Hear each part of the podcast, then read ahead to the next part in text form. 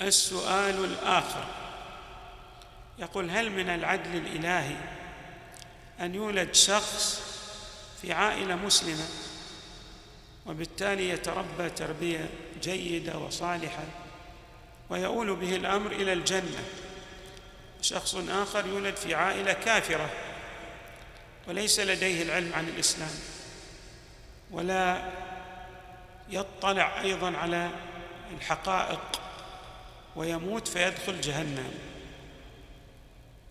ينبغي أن نلتفت إلى أن الله تبارك وتعالى عادل. لا يظلم الناس شيئا. الله عادل. ولا يمكن أن يدخل شخصا جهنم وهو لم يطلع على الحق. ما يمكن. قال الله تعالى في القرآن وما كنا معذبين حتى نبعث رسولا. بمعنى نقيم الحجة. فالشخص في الحياة الدنيا لابد أن يتم الله تعالى عليه الحجة في حياته قبل موته. ولو لم تتم عليه الحجة قبل موته يعني مات وما تمت عليه الحجة لقد أشرنا في الليلة الماضية وهناك روايات تؤكد على هذا المعنى. إلى أن فئام أو قسم من الناس مثل الأطفال الذين لم يكلفوا مثل المجانين مثل ناقص العقول. يعني إدراكه ضعيف. هؤلاء الله تبارك وتعالى ماذا؟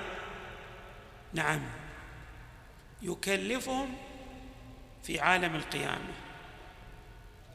بتكليف ورد في الروايات. يعني يؤجج نارا حامية. وهذه النار عظيمة أيضا. ويأمرهم بالدخول إلى هذه النار. فمن دخل هذه النار يعني أطاع أمر الله تبارك وتعالى طبعا يكمل لهم عقولهم كما يقال.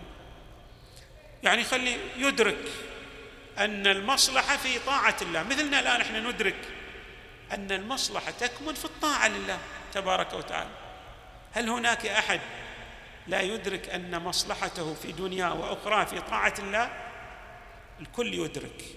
ولكن بعض الناس لشقاوته يعصي الله تبارك وتعالى على علم بأن هذه المعصية تؤدي به إلى الخسران.